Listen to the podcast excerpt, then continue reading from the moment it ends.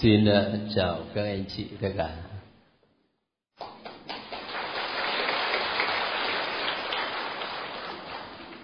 Có cái thắc mắc này thì chắc là phải giải quyết ngay thôi. Bởi vì chuyện này mà lẫn lộn thì nguy hiểm lắm. Thắc mắc là thưa cha, tể tướng Ai Cập là Du Xe Vậy du xe này có phải là du xe bạn của Đức Maria không? Theo truyền thống thì du xe cha nuôi của Chúa Giêsu thuộc dòng dõi vua David, còn du xe này là con của ông Jacob. Tin mừng Matthew nói rõ Jacob sinh du xe chồng bà Maria cái câu cuối đó, Jacob sinh du xe chồng bà Maria. Cái chuyện là chúng ta phải nắm chắc thôi. Du xe mà mình đọc ở trong sách sáng thế đâu có phải là thánh du xe, bạn của đức Maria và là cha nuôi của Chúa Giêsu nói cho đúng ra đó thì du xe mà chúng ta đọc ở trong sách sáng thế đó là ông tổ không biết là bao nhiêu đời của du xe mà chúng ta gọi là cha nuôi của Chúa Giêsu. Cho nên đừng có lẫn lộn giống tên mà là cùng người nhé. Và nếu cái câu cuối cùng mà bảo là Jacob sinh du xe chồng bà Maria thì cũng vậy. Không phải là cùng tên Jacob là cùng một người nhé. Thế cho nên chúng ta đừng có lẫn lộn, cái lẫn lộn này nó hơi nguy hiểm. Chắc là các anh chị nắm hết thôi. Thế bây giờ để cho nó rõ hơn thì ta đi vào bài của ngày hôm nay Suốt từ đầu khóa đến giờ, các anh chị và tôi tập trung vào sách sáng thế. Và sau khi ta đã dành khá nhiều thời gian trong 11 chương đầu của sách sáng thế thì bắt đầu từ chương 12 tôi đã nói với các anh chị đó là những chương sách nói về các tổ phụ của dân Israel. Và chúng ta rất cần quan tâm bởi vì khi mà mình đọc thánh kinh đó là thường xuyên nghe nhắc đến tên tuổi của các vị tổ phụ này và ta học lịch sử ở đây không chỉ là lịch sử của Israel, mà là lịch sử ơn cứu độ. Chính vì thế mà mình phải nắm vững những điểm căn bản trong lịch sử đó. Thế thì sau khi đã đọc sách sáng thế để biết về cuộc đời của tổ phụ Abraham rồi tuần trước thì chúng ta tập trung vào tổ phụ Jacob và hôm nay sách sáng thế từ chương 37 cho đến chương 50 là chương cuối cùng của sách sáng thế. Thì ta tập trung vào tổ phụ du sẻ Đọc một lúc 13 chương sách. Có khi là mình tập trung vào một chi tiết này hoặc chi tiết khác mà mình không có cái nhìn thứ tự, cái nhìn tổng quát cho nên trước hết là tôi mời các anh chị bằng cách là tôi biên sẵn ra đây những nét chính yếu của 13 chương sách sáng thế mà chúng ta đã đọc trong tuần vừa rồi. Rồi khi mà theo dõi cái bản lược đồ này, thì có một vài điểm nhấn mà tôi sẽ xin các anh chị quan tâm để hiểu cho rõ hơn. Thứ nhất là ở chương 37 thì các anh chị còn nhớ là du xe bị bán làm nô lệ ở bên đất Ai Cập. Và trong chương này, từ câu 1 cho đến câu 4 đó, thì tác giả cho mình thấy lý do mà tạo nên sự ghen tức giữa các anh em với du xe là bởi vì du xe được tổ phụ gia cóp thương yêu, chăm sóc, lo lắng cách riêng và đặc biệt là ông ấy may cho cái gì nhỉ? À cho cái áo rất là đẹp. Thế rồi ông du xe này, không biết làm sao mà ông lại nằm mộng, nó hơi lung tung. Và cái giấc mơ của ông ấy toàn là giấc mơ chết người không à bởi vì ông ấy làm to quá, còn anh em chỉ có sụp lại ông ấy không nghe người ta mới tức khí rồi cuối cùng đó thì anh em mới hè nhau trong một dịp là bắt lấy du xe nhưng thay vì để cho ông ấy chết thì bán cho con buôn và bọn con buôn này nó đưa du xe sang Ai Cập. Nhưng mà ở chương 38 đó, nó có cái câu chuyện mà có lẽ ngày hôm nay chúng ta đọc mình cảm thấy khó chịu lắm. Thánh kinh gì mà đưa vào những cái chuyện loạn luân như thế này. Ở chương 38, các anh chị mới đọc tuần vừa rồi có còn nhớ không?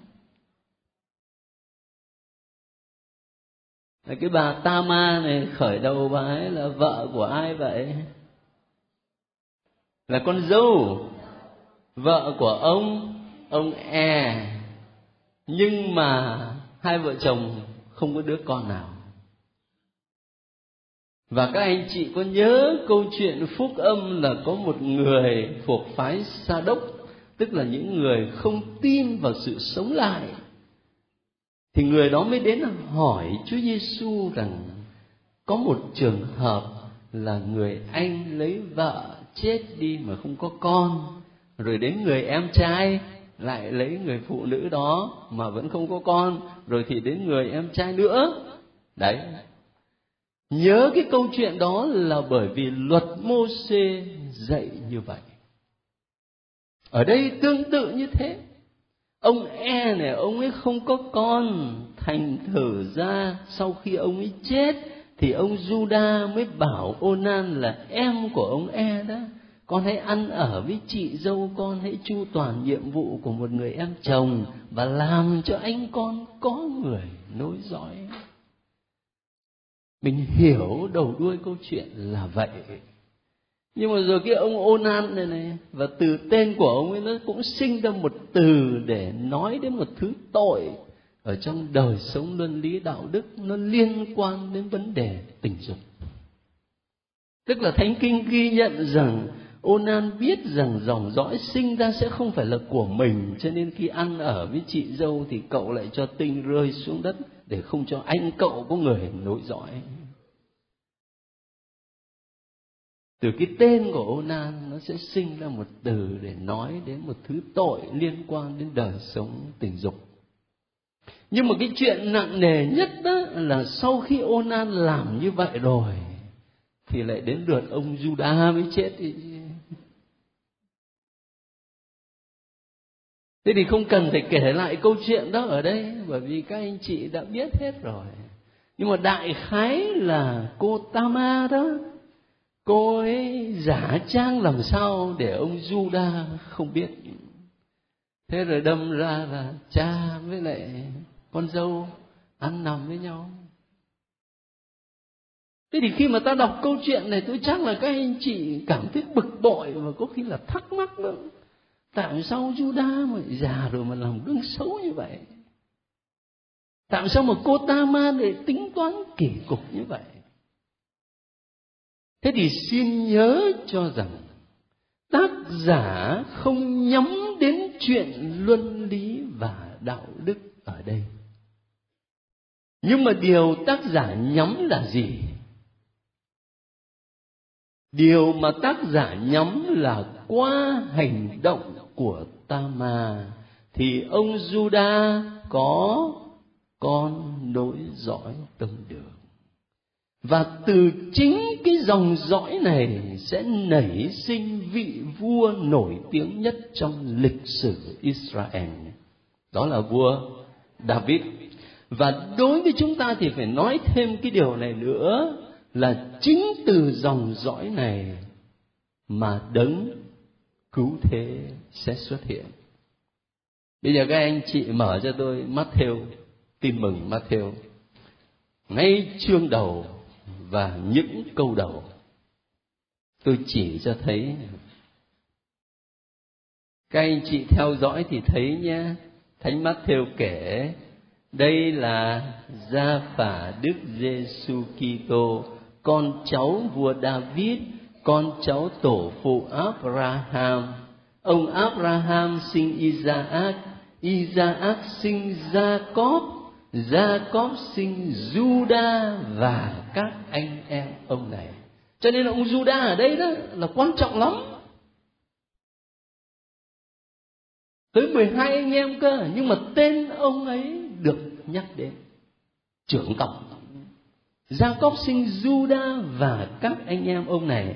Rồi kế tiếp, Juda ăn ở với Tama, sinh Perez và Zerah thấy rõ chưa? Rồi nếu mà ta từ đó ta lần xuống câu sáu đó, thì sẽ thấy là ông Jesse sinh David trong cái dòng dõi này xuất hiện vua David rồi ta lần xuống cho tới câu 16 đó là Gia Cóp sinh Du Xe, chồng của bà Maria, bà là mẹ Đức Giêsu cũng gọi là Đấng Kitô. Jacob ở dưới này có giống Gia Cóp ở trên không? Khác nhau. Đó, lúc nãy có người thắc mắc đó.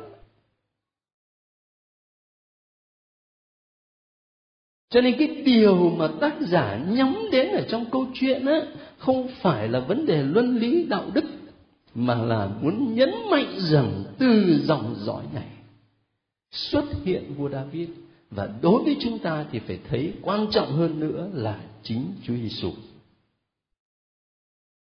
Bước sang chương 39 thì sách sáng thế mô tả sự thăng trầm trong cuộc đời của Giuse bị bán cho một gia đình Ai Cập. Làm việc rất tốt, chăm chỉ, nhanh nhẹn, cho nên được người ta tín nhiệm. Ai dè cái bà chủ, bà ấy lại mê quá, cho nên mới khổ vào thân. Thế là bà ấy cám dỗ không được, thì bà ấy quay ngược lại. Thế là ông ấy bị tố cáo, rồi phải nằm tù. Sang chương 40 ở trong thời gian ở tù thì Du Xe đoán mộng cho các tù nhân và nhờ đó là gây sự chú ý của một vị quan hầu cận nhà vua. Ở trong Thánh Kinh kể là có hai ông quan, phải không? Một ông quan chuyên dâng cái gì?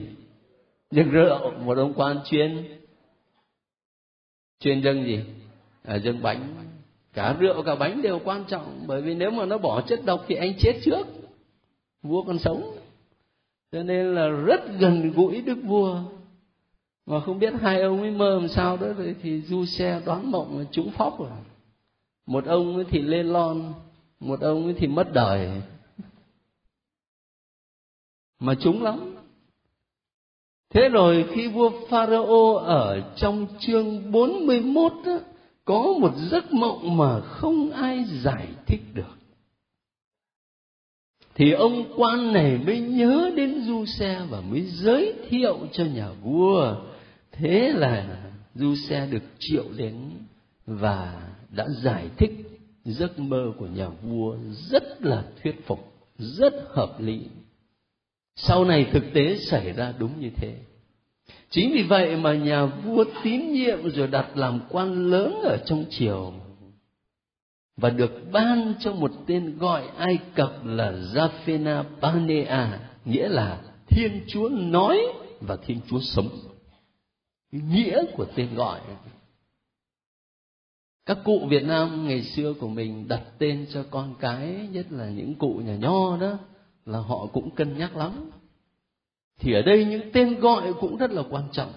Cho nên thỉnh thoảng tên gọi của các nhân vật này, tôi ghi chú ở trong đó để các anh chị thấy cái tên gọi nghĩa là gì. Sang chương 42 đó, thì ta thấy là du xe thử thách anh em của mình.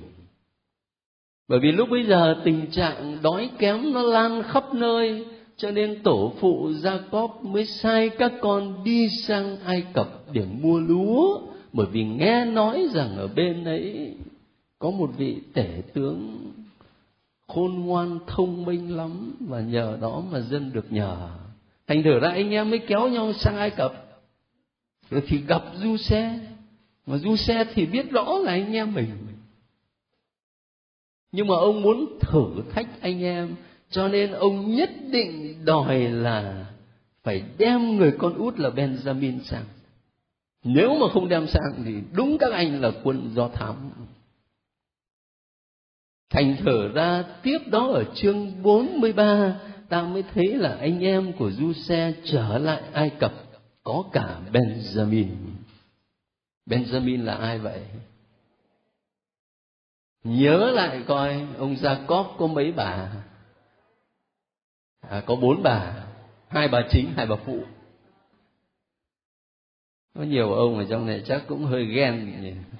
Ông lắm bà quá. Thế nhưng mà benjamin và giuse là con của ai? Bà rebecca và đó là người phụ nữ mà tổ phụ Jacob yêu thương nhất và cũng vì thế ta hiểu được sự gắn bó giữa Giuse và Benjamin. Thế thì khi anh em trở lại Ai Cập là có cả Benjamin và Giuse hết sức là xúc động khi mà nhìn thấy đứa em, nhưng mà vẫn chưa tỏ mình ra. Sang chương 44 đó là ông còn thử anh em một lần nữa bằng cách là để cho họ đi một quãng đường rồi mới bắt lại với lý do là coi như là ăn cắp, phải không? Lấy lý do đó mà giữ lại. Thế thì ở chỗ này, xin các anh chị mở chương 44 dài lắm nhưng tôi chỉ xin ờ, quan tâm đến hai câu. Câu 32 cho đến câu 34. Đây là những lời lẽ của ông Juda thay mặt cho anh em để nói với du xe mà lúc đó ông ấy chưa biết du xe là em mình. Chương 44 ở câu 32 thế thì ông ấy nói thế này. Trước mặt cha tôi tôi tớ ngài đã bảo lãnh cho thằng bé và nói, nếu con không đưa nó về cho cha, thì con sẽ đắc tội với cha suốt đời vậy bây giờ tôi tới ngài xin ở lại làm nô lệ ngài thế cho thằng bé. Còn thằng bé thì xin cho về với các anh nó. Thật vậy, tôi về với cha tôi thế nào được, nếu thằng bé không cùng đi với tôi? Tôi không thể nào chứng kiến tai họa sẽ giáng xuống trên cha tôi. Anh chị so sánh cái câu này đi với lại cái câu chuyện mà du xe bị các anh bỏ xuống giếng cho chết. So sánh đi, sẽ thấy khác nhau không? Ở trong câu chuyện của du xe bị các anh bỏ xuống giếng rồi cuối cùng bán cho người ta, là coi như vì ghen ghét. Thế cho nên muốn giết chết đứa em mình.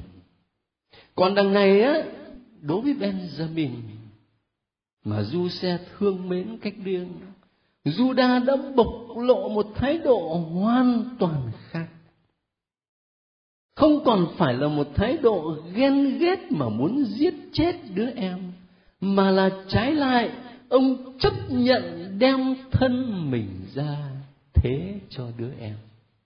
Tôi chấp nhận ở lại đây làm nô lệ để cho đứa em tôi được về với cha già nhờ đó cha già tôi có thể mừng vui mà sống.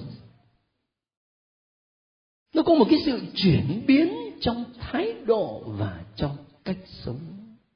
Chính vì thế mà khi ta đọc tiếp đó, ta mới thấy thánh kinh mô tả, ông du xe không thể cầm lòng trước mặt tất cả những người đứng bên ông, nên ông kêu lên báo mọi người ra khỏi đây và khi không còn người nào ở với ông, thì ông du xe mới tỏ cho anh em nhận ra mình. Ông òa lên khóc. Có một cái sự chuyển biến rất lớn.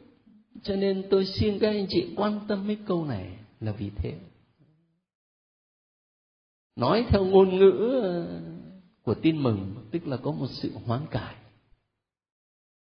Có một sự sám hối đích thực sâu xa nhất, thay đổi trong cách nghĩ trong cách sống của anh em du xe Thế thì sau khi mà Du Xe tỏ mình cho anh em và anh em làm hòa với nhau rồi, thì ở chương 46 ta thấy sách sáng thế mô tả là tổ phụ Gia Cóp mới đi sang Ai Cập rồi định cư ở đó. Rồi sang đến chương 47 thì nói đến chuyện chúc lành cho Ephraim và Manasseh.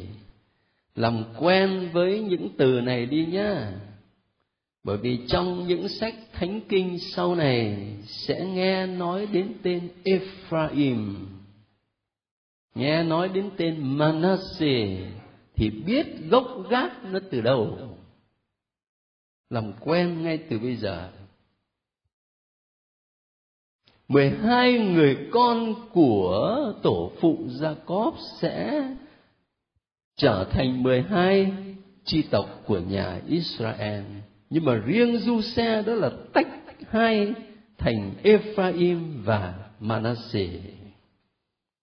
Rồi ở chương 49 đó thì là chúc lành của tổ phụ Jacob.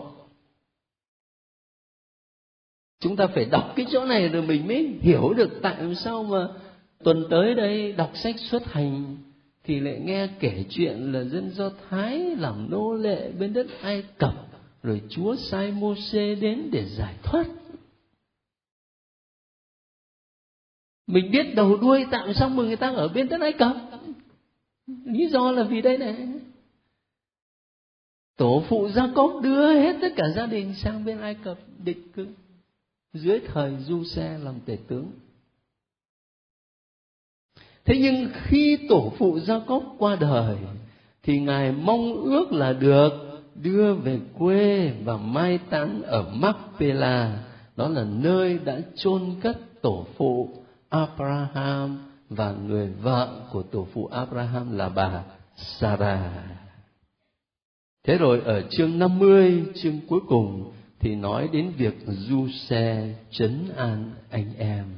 Bởi vì có lẽ là anh em thấy ông em mình cũng làm lớn quá, cha già còn sống thì ông còn nể nang chứ còn bây giờ cha già chết rồi thì ông ra tay thì chắc là mình chết. Cho nên du xe phải chấn an rồi cuối cùng thì ngài qua đời. Đó là một cái nhìn tổng quát 13 chương sách sáng thế từ 37 đến 50 để chúng ta nắm được cái chuỗi sự kiện liên tục với nhau. Nhưng mà tôi nghĩ là câu chuyện gì chứ còn chuyện du xe thì các anh chị rành lắm rồi. Nhớ hồi nhỏ đi học giáo lý là các sơ đã kể sự tích ông du xe cho nghe là lúc đó là khoái lắm bây giờ không biết là các em thiếu nhi nó có còn thích nữa không? Bởi vì nó có nhiều trò chơi quá rồi. Nhiều anh chị à, giảng viên giáo lý nói với tôi là đem phim ra chiếu cho nó xem mà nó bảo cái này thua hồng kông xa. Bây giờ nó nhiều trò giải trí quá. Thế sau khi đã nhìn lại một cách tổng quát cuộc đời của tổ phụ du xe sau khi các anh chị đã chia sẻ với nhau ở trong mỗi nhóm, thì tôi xin chia sẻ hai điểm lớn thôi. Tôi vẫn thường nhấn mạnh với các anh chị là khi ta đọc thánh kinh, điều quan trọng nhất là phải khám phá ra xem thiên chúa là ai khi tôi đọc cái đoạn thánh kinh này, khi tôi đọc câu chuyện này, tôi phải suy nghĩ xem chúa là ai Chúa mặc khải ra dung nhan của người thế nào qua đoạn thánh kinh này. Đó là điều quan trọng nhất. Chứ điều quan trọng nhất không phải là chúng ta đi tìm bài học luân lý đạo đức. Mà trước hết là phải đi tìm xem Chúa là ai. Và khi ta tin vào đấng Thiên Chúa như vậy, thì tự nhiên đời sống đức tin mời gọi mình sống một cách phù hợp. chính vì thế, ở đây hai điểm lớn mà tôi muốn đề nghị với các anh chị, đó là trước hết, thiên chúa là đấng có thể từ sự giữ mà rút ra sự lành từ sự giữ mà rút ra sự lành. Cuộc đời của tổ phụ du xe ta thấy rất rõ chuyện này. Ngài phải chịu quá nhiều nỗi oan khiên. Ngài mơ thế nào thì ngài nói vậy thôi. Rồi thì được cha thương yêu thế nào thì ngài đón nhận thôi thế nhưng mà anh em thì ghen tị, khó chịu đến độ mà muốn giết chết. Và cuối cùng thì không chết thì cũng bị bán đi làm nô lệ. Rồi đến khi làm công ở trong nhà người ta đó thì là làm việc hết mình. Mà rồi cuối cùng người ta muốn ờ, thỏa mãn cái đòi hỏi tự nhiên của người ta không được thì người ta quay ra người ta trả thù người ta vu oan giáo họa cho có đời nào một cái anh đi làm đầy tớ nhà mà lại dám cắm dỗ bà chủ. Thế thì ông chủ không điên tiết thì sẽ được. Thế là vào tù thôi. Cho nên cuộc đời của tổ phụ du xe rất nhiều oan khiên. Nhưng khi ta đọc hết câu chuyện cuộc đời của tổ phụ du xe thì ta khám phá ra điều này. Đó là thiên chúa từ những đau khổ, những thiệt thòi, những mất mát, những thử thách mà du xe phải chịu. Ngài lại biến nó thành cơ may. Cơ may cho bản thân của du xe và cái điều quan trọng hơn là cho cả một dân tộc.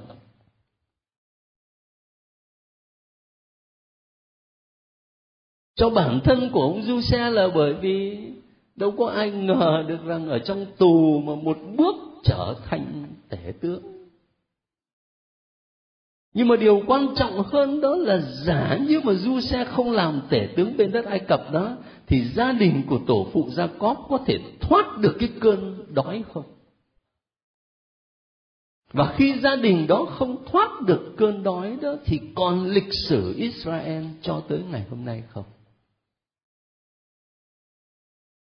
Cho nên cuộc đời của tổ phụ du xe cho thấy là thiên chúa có thể rút từ sự giữ ra điều lành mà đối với các anh chị và tôi là những Kitô hữu, là môn đệ của Chúa Giêsu Kitô, thì qua tổ phụ du xe mình phải đọc thấy một điều quan trọng hơn, đó là chính khuôn mặt của Chúa Kitô. Chúa Kitô chính là đấng chịu mọi nỗi oan khiên. Thế nhưng chính nhờ đau khổ của Ngài mà chúng ta được cứu độ. Tôi không có ghi ở đây cho các anh chị, nhưng mà bây giờ tôi xin cả lớp mở tin mừng Thánh Matthew, chương 21 dụ ngôn những tá điển sát nhân bắt đầu từ câu 33. Chúng ta đã từng nghe khi đi lễ vào dịp này, dịp khác. Mà bây giờ chính mình đọc lên rồi quan tâm đến những dụ ngôn này để đối chiếu với cuộc đời của tổ phụ du xe coi. Mời cả lớp nào. Các ông hãy nghe một dụ ngôn khác có gia chủ kia trồng được một vườn nho. Chung quanh vườn, ông rào dậu trong vườn, ông khoét bồn đạp nho và xây một tháp canh. Ông cho tá điền canh tác rồi chảy đi xa. Gần đến mùa hái nho, ông sai đầy tớ đến gặp các tá điền để thu hoa lợi. Bọn tá điền bắt các đầy tớ ông chúng đánh người này, giết người kia, ném đá người nọ. Ông lại sai một số đầy tớ khác đông hơn trước. Nhưng bọn tá điền cũng xử với họ y như vậy. Sau cùng, ông sai chính con trai mình đến gặp chúng, vì nghĩ rằng chúng sẽ nể con ta. Nhưng bọn tá điền vừa thấy người con thì bảo nhau đứa thừa tự đây rồi, nào ta giết quách nó đi và đoạt lấy gia tài nó. Thế là chúng bắt lấy cậu, quăng ra bên ngoài vườn nho và giết đi. Vậy xin hỏi, khi ông chủ vườn nho đến, ông sẽ làm gì bọn tá điền kia? Họ đáp, ác giả, ác báo, ông sẽ chu diệt bọn chúng và cho các tá điền khác canh tác vườn nho để cứ đúng mùa họ nộp hoa lợi cho ông. Đức giêsu bảo họ, kinh thánh có câu, tảng đá thợ xây nhà loại bỏ lại trở nên đá tảng góc tường. Đó chính là công trình của chúa, công trình kỳ diệu trước mắt chúng ta. Các ông chưa bao giờ đọc câu này sao? Cảm ơn các anh chị. Ở trong dụ ngôn này, ông chủ là ai vậy? Là thiên chúa. Các gia nhân là ai vậy? Là những người mà được chúa trao cho trách nhiệm, lãnh đạo dân của ngài. Các gia nhân, các tá điển thế rồi thì ông chủ sai đầy tớ đến gặp các tá điển để thu hoa lợi thì các đầy tớ đây là ai vậy? Vâng các ngôn sứ, các tiên tri dọc dài trong lịch sử. Và cuối cùng, ông chủ là thiên chúa sai chính người con của mình là ai vậy? Là chúa giêsu và ông chủ cứ đinh ninh rằng người ta sẽ trân trọng đứa con của mình. Ai già vừa thấy đứa con thì nó hè nhau. Đứa thừa tự đấy rồi, nào ta giết quách nó đi và đoạt lấy gia tài của nó. Chúa Giêsu là như vậy. Chúa Giêsu chịu mọi nỗi đau khổ, mọi nỗi oan khiên và cuối cùng bị giết chết nhưng mà chính Chúa Giêsu trích dẫn cái lời thánh kinh ở trong thánh vịnh 118 đây này, tảng đá thợ xây nhà loại bỏ lại trở nên đá tảng góc tường. Ông du xe mà tất cả anh em loại bỏ, tảng đá bị loại bỏ, lại trở nên đá tảng góc tường bởi vì chính nhờ du xe mà cả gia đình, cả dân tộc được cứu. Chúa Giêsu cũng giống như một hòn đá mà người ta loại bỏ, người ta đóng đinh, người ta giết chết ở trên thập giá. Nhưng mà chính nhờ Chúa Giêsu mà cả nhân loại được cứu độ. Chúa trích dẫn lời Thánh Vị 118 để cho chúng ta thấy rõ ý nghĩa cuộc đời của Ngài cũng như của dụ ngôn này. Và nếu mà các anh chị mở Thánh Định 118 đó thì các anh chị sẽ thấy đó là thánh vịnh mà chúng ta đặc biệt là hội thánh công giáo hát vào cái dịp nào thánh vịnh 118 Hãy tạ ơn Chúa vì Chúa nhân từ muôn ngàn đời Chúa vẫn chọn tình thương. Cái dịp nào nhỉ? Đặc biệt đó là lễ đêm, lễ vọng phục sinh chúng ta đọc cái thánh vịnh này có ý nghĩa rất đặc biệt. Sở dĩ mà hội thánh hát thánh vịnh 118 vào đêm vọng phục sinh và suốt tuần bác nhật phục sinh là bởi vì chính ở trong mầu nhiệm thập giá và phục sinh của Chúa Kitô mà chúng ta thấy rõ thiên chúa biến sự dữ nên sự lành mà chúng ta thấy rõ ý nghĩa của thánh vịnh này được ứng vào cuộc đời và vào công trình cứu độ của Chúa Giêsu. Nhiều năm làm linh mục tôi vẫn cứ ờ, thấy nó thiếu một cái điều này. Đó là những bài thánh kinh được chọn đọc trong các ngày lễ thứ năm này, thứ sáu. Rồi thì đêm vọng phục sinh. Hay vô cùng. Nhưng mà khổ nỗi là những ngày lễ đó thì thường nghi lễ rất là dài. Cho nên các linh mục mà giảng dài thêm tí nữa thì không ai chịu được. Nó uổng là uổng cái đó. Chẳng hạn như đêm vọng phục sinh đó là thường chúng ta nghe ít nhất là bốn bài trước khi mà công bố tin mừng, đúng không? Còn có những nơi mà tốt lành, đạo đức như là các sơ nhà kiến đấy, thì đọc đủ bảy bài. Bốn bài là ta đã ngáp gần chết rồi. Nhưng bài được chọn đọc nó hay lắm, trong chiều dài của lịch sử cứu độ. Nhưng mà mình không có giờ để mà mình suy niệm, để mà thấy được sự nối kết giữa các bản văn thánh kinh làm nổi bật lên màu nhiệm khổ nạn và phục sinh của Chúa Kitô như thế nào. Có khi phải tách những cái bài đó ra một tuần nào khác rồi thì dựa vào đó mà tổ chức tĩnh tâm thì may ra mới có đủ thời giờ để khai triển.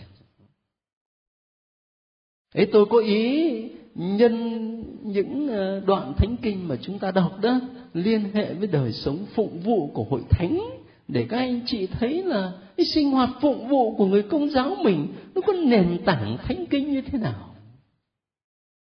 Chứ nó không phải chỉ là những cái nghi lễ mà mình thấy cứ lập đi, lập lại, nghe đi, nghe lại. Có nền tảng thánh kinh rất là sâu sắc. Mà đôi khi mình không quan tâm đủ thôi.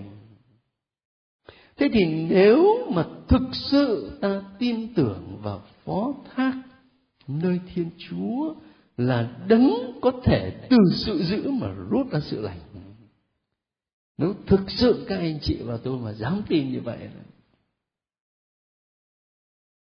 thì trong đời sống đức tin của mình mình sẽ luôn luôn phó thác vào chúa trong mọi hoàn cảnh. Kể cả những hoàn cảnh mà chỉ thấy nó đen tối, chỉ thấy nó là đau khổ, chỉ thấy nó là thử thách nếu ta thực sự tin là chúa có thể rút từ sự giữ ra điều lành, thì dù sống trong hoàn cảnh đó, ta vẫn một niềm phó thác. Cho nên ở trong thư của thánh phaolô gửi tín hữu Roma, chương 8 câu 28 ngài có nói cái câu này, tôi thấy hay lắm. Chúng ta biết rằng thiên chúa làm cho mọi sự đều sinh lợi ích cho những ai yêu mến người. Tức là cho những kẻ được người kêu gọi theo như ý người định. Thiên chúa làm cho mọi sự đều sinh ích lợi cho chúng ta. Mọi sự chứ không phải chỉ là thiên chúa làm cho sự tốt lành thì nó mới sinh ích lợi. Mà mọi sự và hình như là khi nhìn lại cuộc đời, các anh chị mà lớn lớn tuổi chút ở trong lớp này chắc là có kinh nghiệm cụ thể lắm. Nhìn lại cuộc đời có khi mình lại khám phá ra rằng không phải những điều tốt lành theo nghĩa thế gian chẳng hạn, như là giàu có này đẹp đẽ này, tài giỏi này, mà nó mang ích cho mình. Mà có khi chính những đau khổ, những thử thách, những vất vả nó lại đem ích cho mình, có phải không? Mình nghiệm thấy cái điều đó trong cuộc đời của mình. Có khi cuộc đời của mình mà cứ xuôi trèo mát mái, mà cứ giàu có, mà cứ thành công mãi, không chừng mình hư lúc nào. Đang khi đó, chính những đau khổ, những thử thách mà trong giây phút phải đối diện với nó, mình cảm thấy như là chúa đi chơi ở đâu ấy chứ không có chúa trong cuộc đời mình. Thế nhưng mà đến hôm nay 5 năm 10 năm 15 năm 20 năm nhìn lại, thì mình lại thấy có ích cho mình. Và cái kinh nghiệm bản thân đó giúp cho ta thấy cái chân lý mà thánh kinh dạy nó không còn là lý thuyết nữa, mà nó trở thành máu thịt ở trong cuộc đời. của mình nó trở thành cái gì rất sống động và cụ thể trong cuộc đời mình. Cho nên nếu thực sự ta dám tin thiên chúa là đấng có thể rút từ sự giữ ra sự lành, thì trong mọi hoàn cảnh, mình được mời gọi để sống tâm tình phó thác. Và trong mọi hoàn cảnh, cái điều mà mình kiếm tìm là thánh ý của thiên chúa. Như đức mẹ vậy đi tìm thánh ý của thiên chúa đấy là điểm lớn thứ nhất mà từ cuộc đời của tổ phụ Jose tôi muốn chia sẻ với các anh chị một cái điểm kế tiếp nữa là khi đọc những trang thánh kinh về tổ phụ Du-xe, tôi khám phá ra Thiên Chúa là đấng xét xử công minh. Và điều này cũng rất quan trọng trong đời sống đức tin và cả trong đời sống xã hội chúng ta.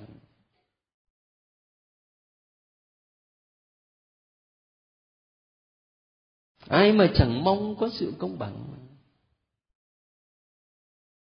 thế nhưng ai đảm bảo cho chúng ta sự công bằng, tối hậu đây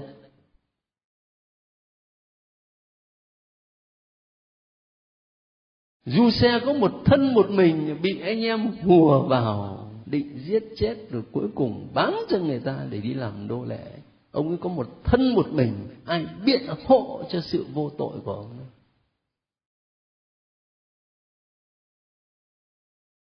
Ông ấy làm việc tận tình trong một gia đình, rồi thì bà chủ tìm cách quyến rũ mà không được rồi đổ tội ngược lại. Bây giờ đứng trước mặt thế gian mà đưa ra hai người một người là vợ của quan, một người là cái anh thanh niên đi làm đầy tớ trong gia đình, thì thử hỏi là người ta bênh ai? Người ta bênh ai? Cả xã hội là bênh bà ấy chứ sao mà bênh du xé được? Có phải là ông ấy hoàn toàn cô thân, cô thế vậy thì ai sẽ trả lại sự công bằng cho du xe ai sẽ giải nỗi oan cho du xe có một triết gia lý luận rằng, chính vì cái đòi hỏi của lương tâm con người là bắt buộc phải có sự công bằng tuyệt đối. Nhưng cái sự công bằng đấy không thể nào có trong trần gian này được. Cho nên dứt khoát phải có thiên chúa và phải có đời sau mà quả thật, ta nhìn trong cuộc sống xã hội thấy lắm người ăn ngay ở lành, cố gắng sống hiền hòa, suốt đời khổ. Còn lắm kẻ nó ăn cướp ban ngày, nó bóc lột hết chuyện này đến chuyện kia. Cứ phây phây vậy. Thế thì ai giải nỗi oan cho người đau khổ? Ai mang lại sự công bằng đích thực cho con người? Ở trên bình diện suy tư của lý trí, ta đã thấy cái đòi hỏi là phải có thiên chúa. Đấng cầm cân nảy mực mọi sự.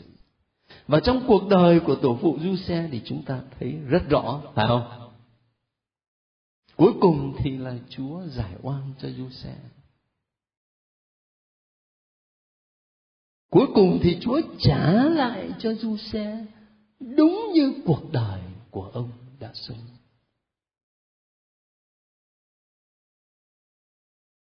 chứ nếu mà không có thiên chúa thì chắc là du xe cứ suốt đời phải sống trong cái cảnh chịu bất công như thế. Thế thì ở đây ta gặp được một bài học rất quan trọng cho đời sống đức tin của mình. Đó là mình được mời gọi để tập sống trước nhan chúa, thay vì sống theo sự đánh giá của thế gian, của người đời. Nói gì thì nói chứ, các anh chị và tôi cũng bị chi phối bởi đời sống xã hội. Mình là con người mà, mình đâu có sống một mình đâu. Giả như bây giờ mà nó lên cái mụn ở ở chân đó, thì mình có quan tâm lắm không?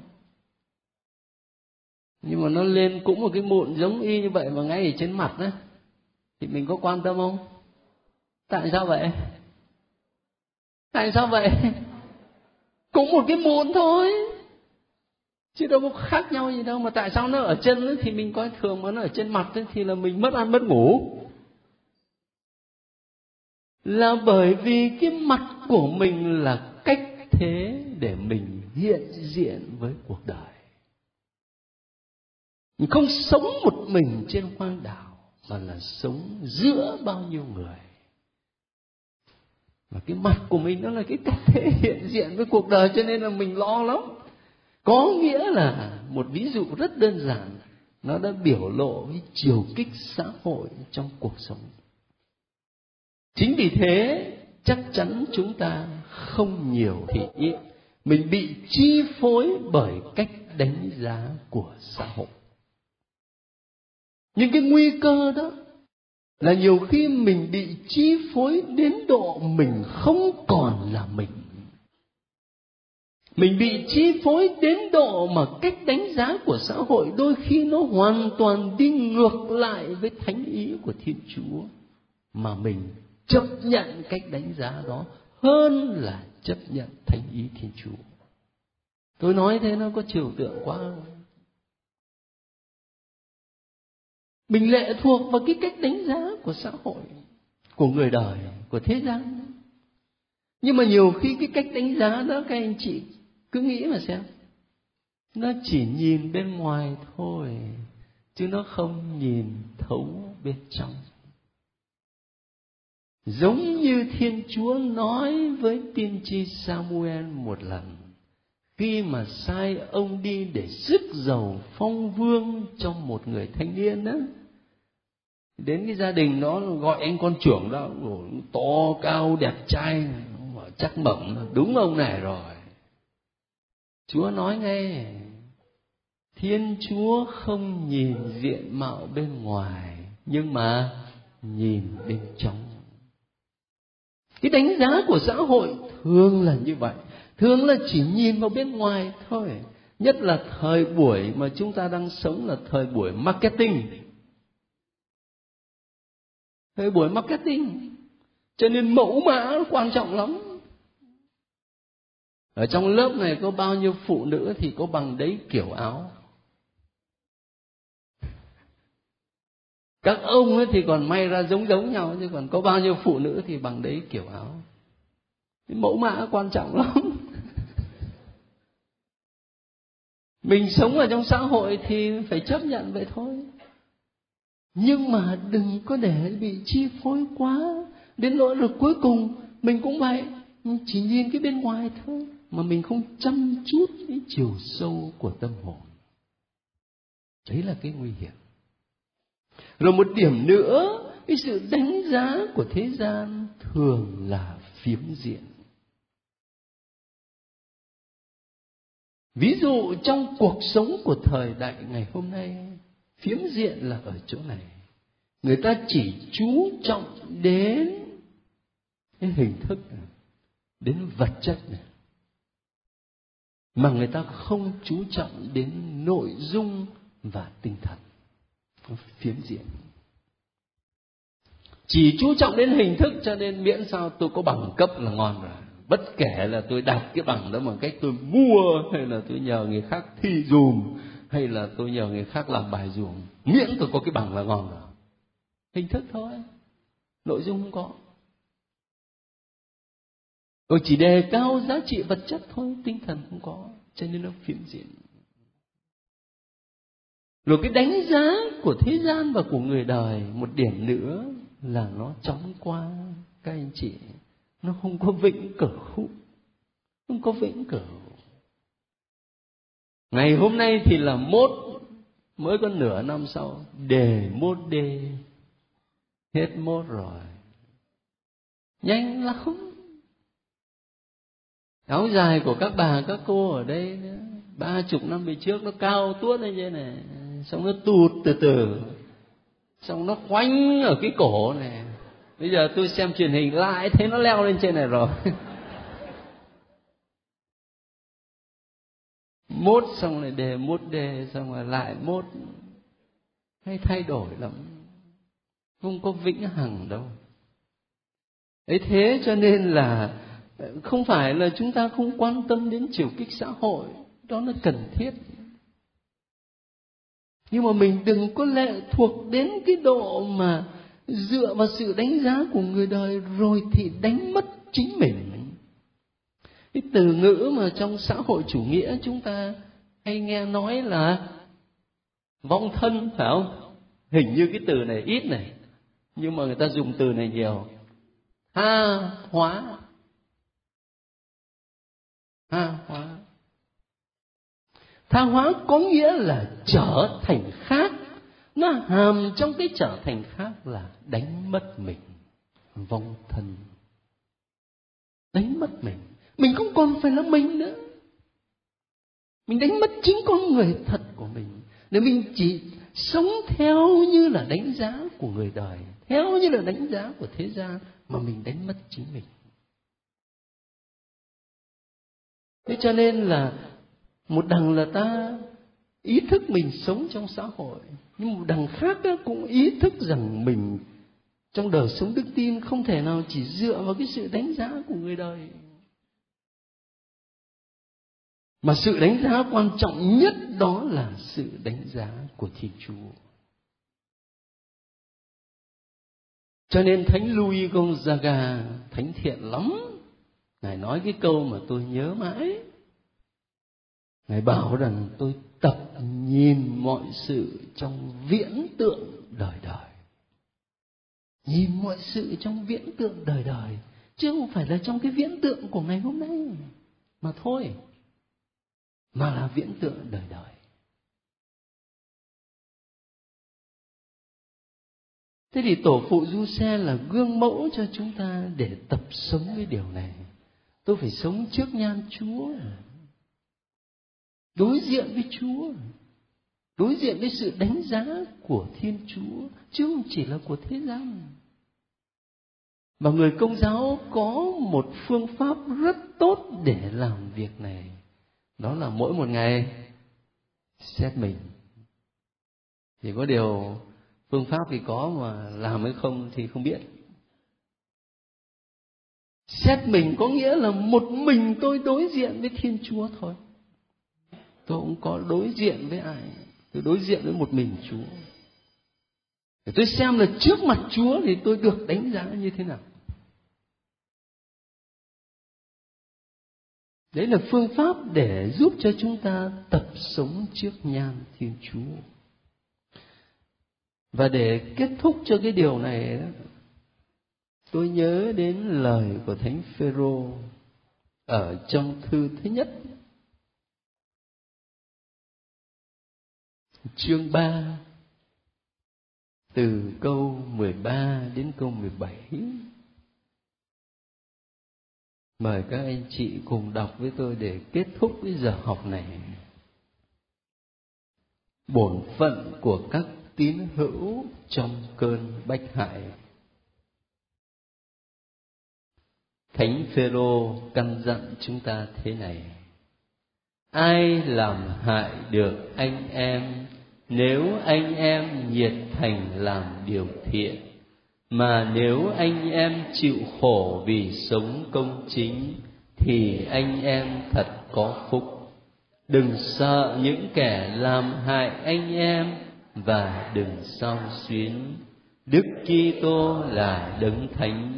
Hãy tôn người làm chúa ngự trị trong lòng anh em hãy luôn luôn sẵn sàng trả lời cho bất cứ ai chất vấn về niềm hy vọng của anh em.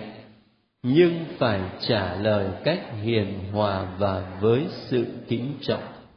Hãy giữ lương tâm ngay thẳng, khiến những kẻ phỉ báng anh em, vì anh em ăn ở ngay thẳng trong đức Kitô thì chính họ phải xấu hổ vì những điều họ vu khống.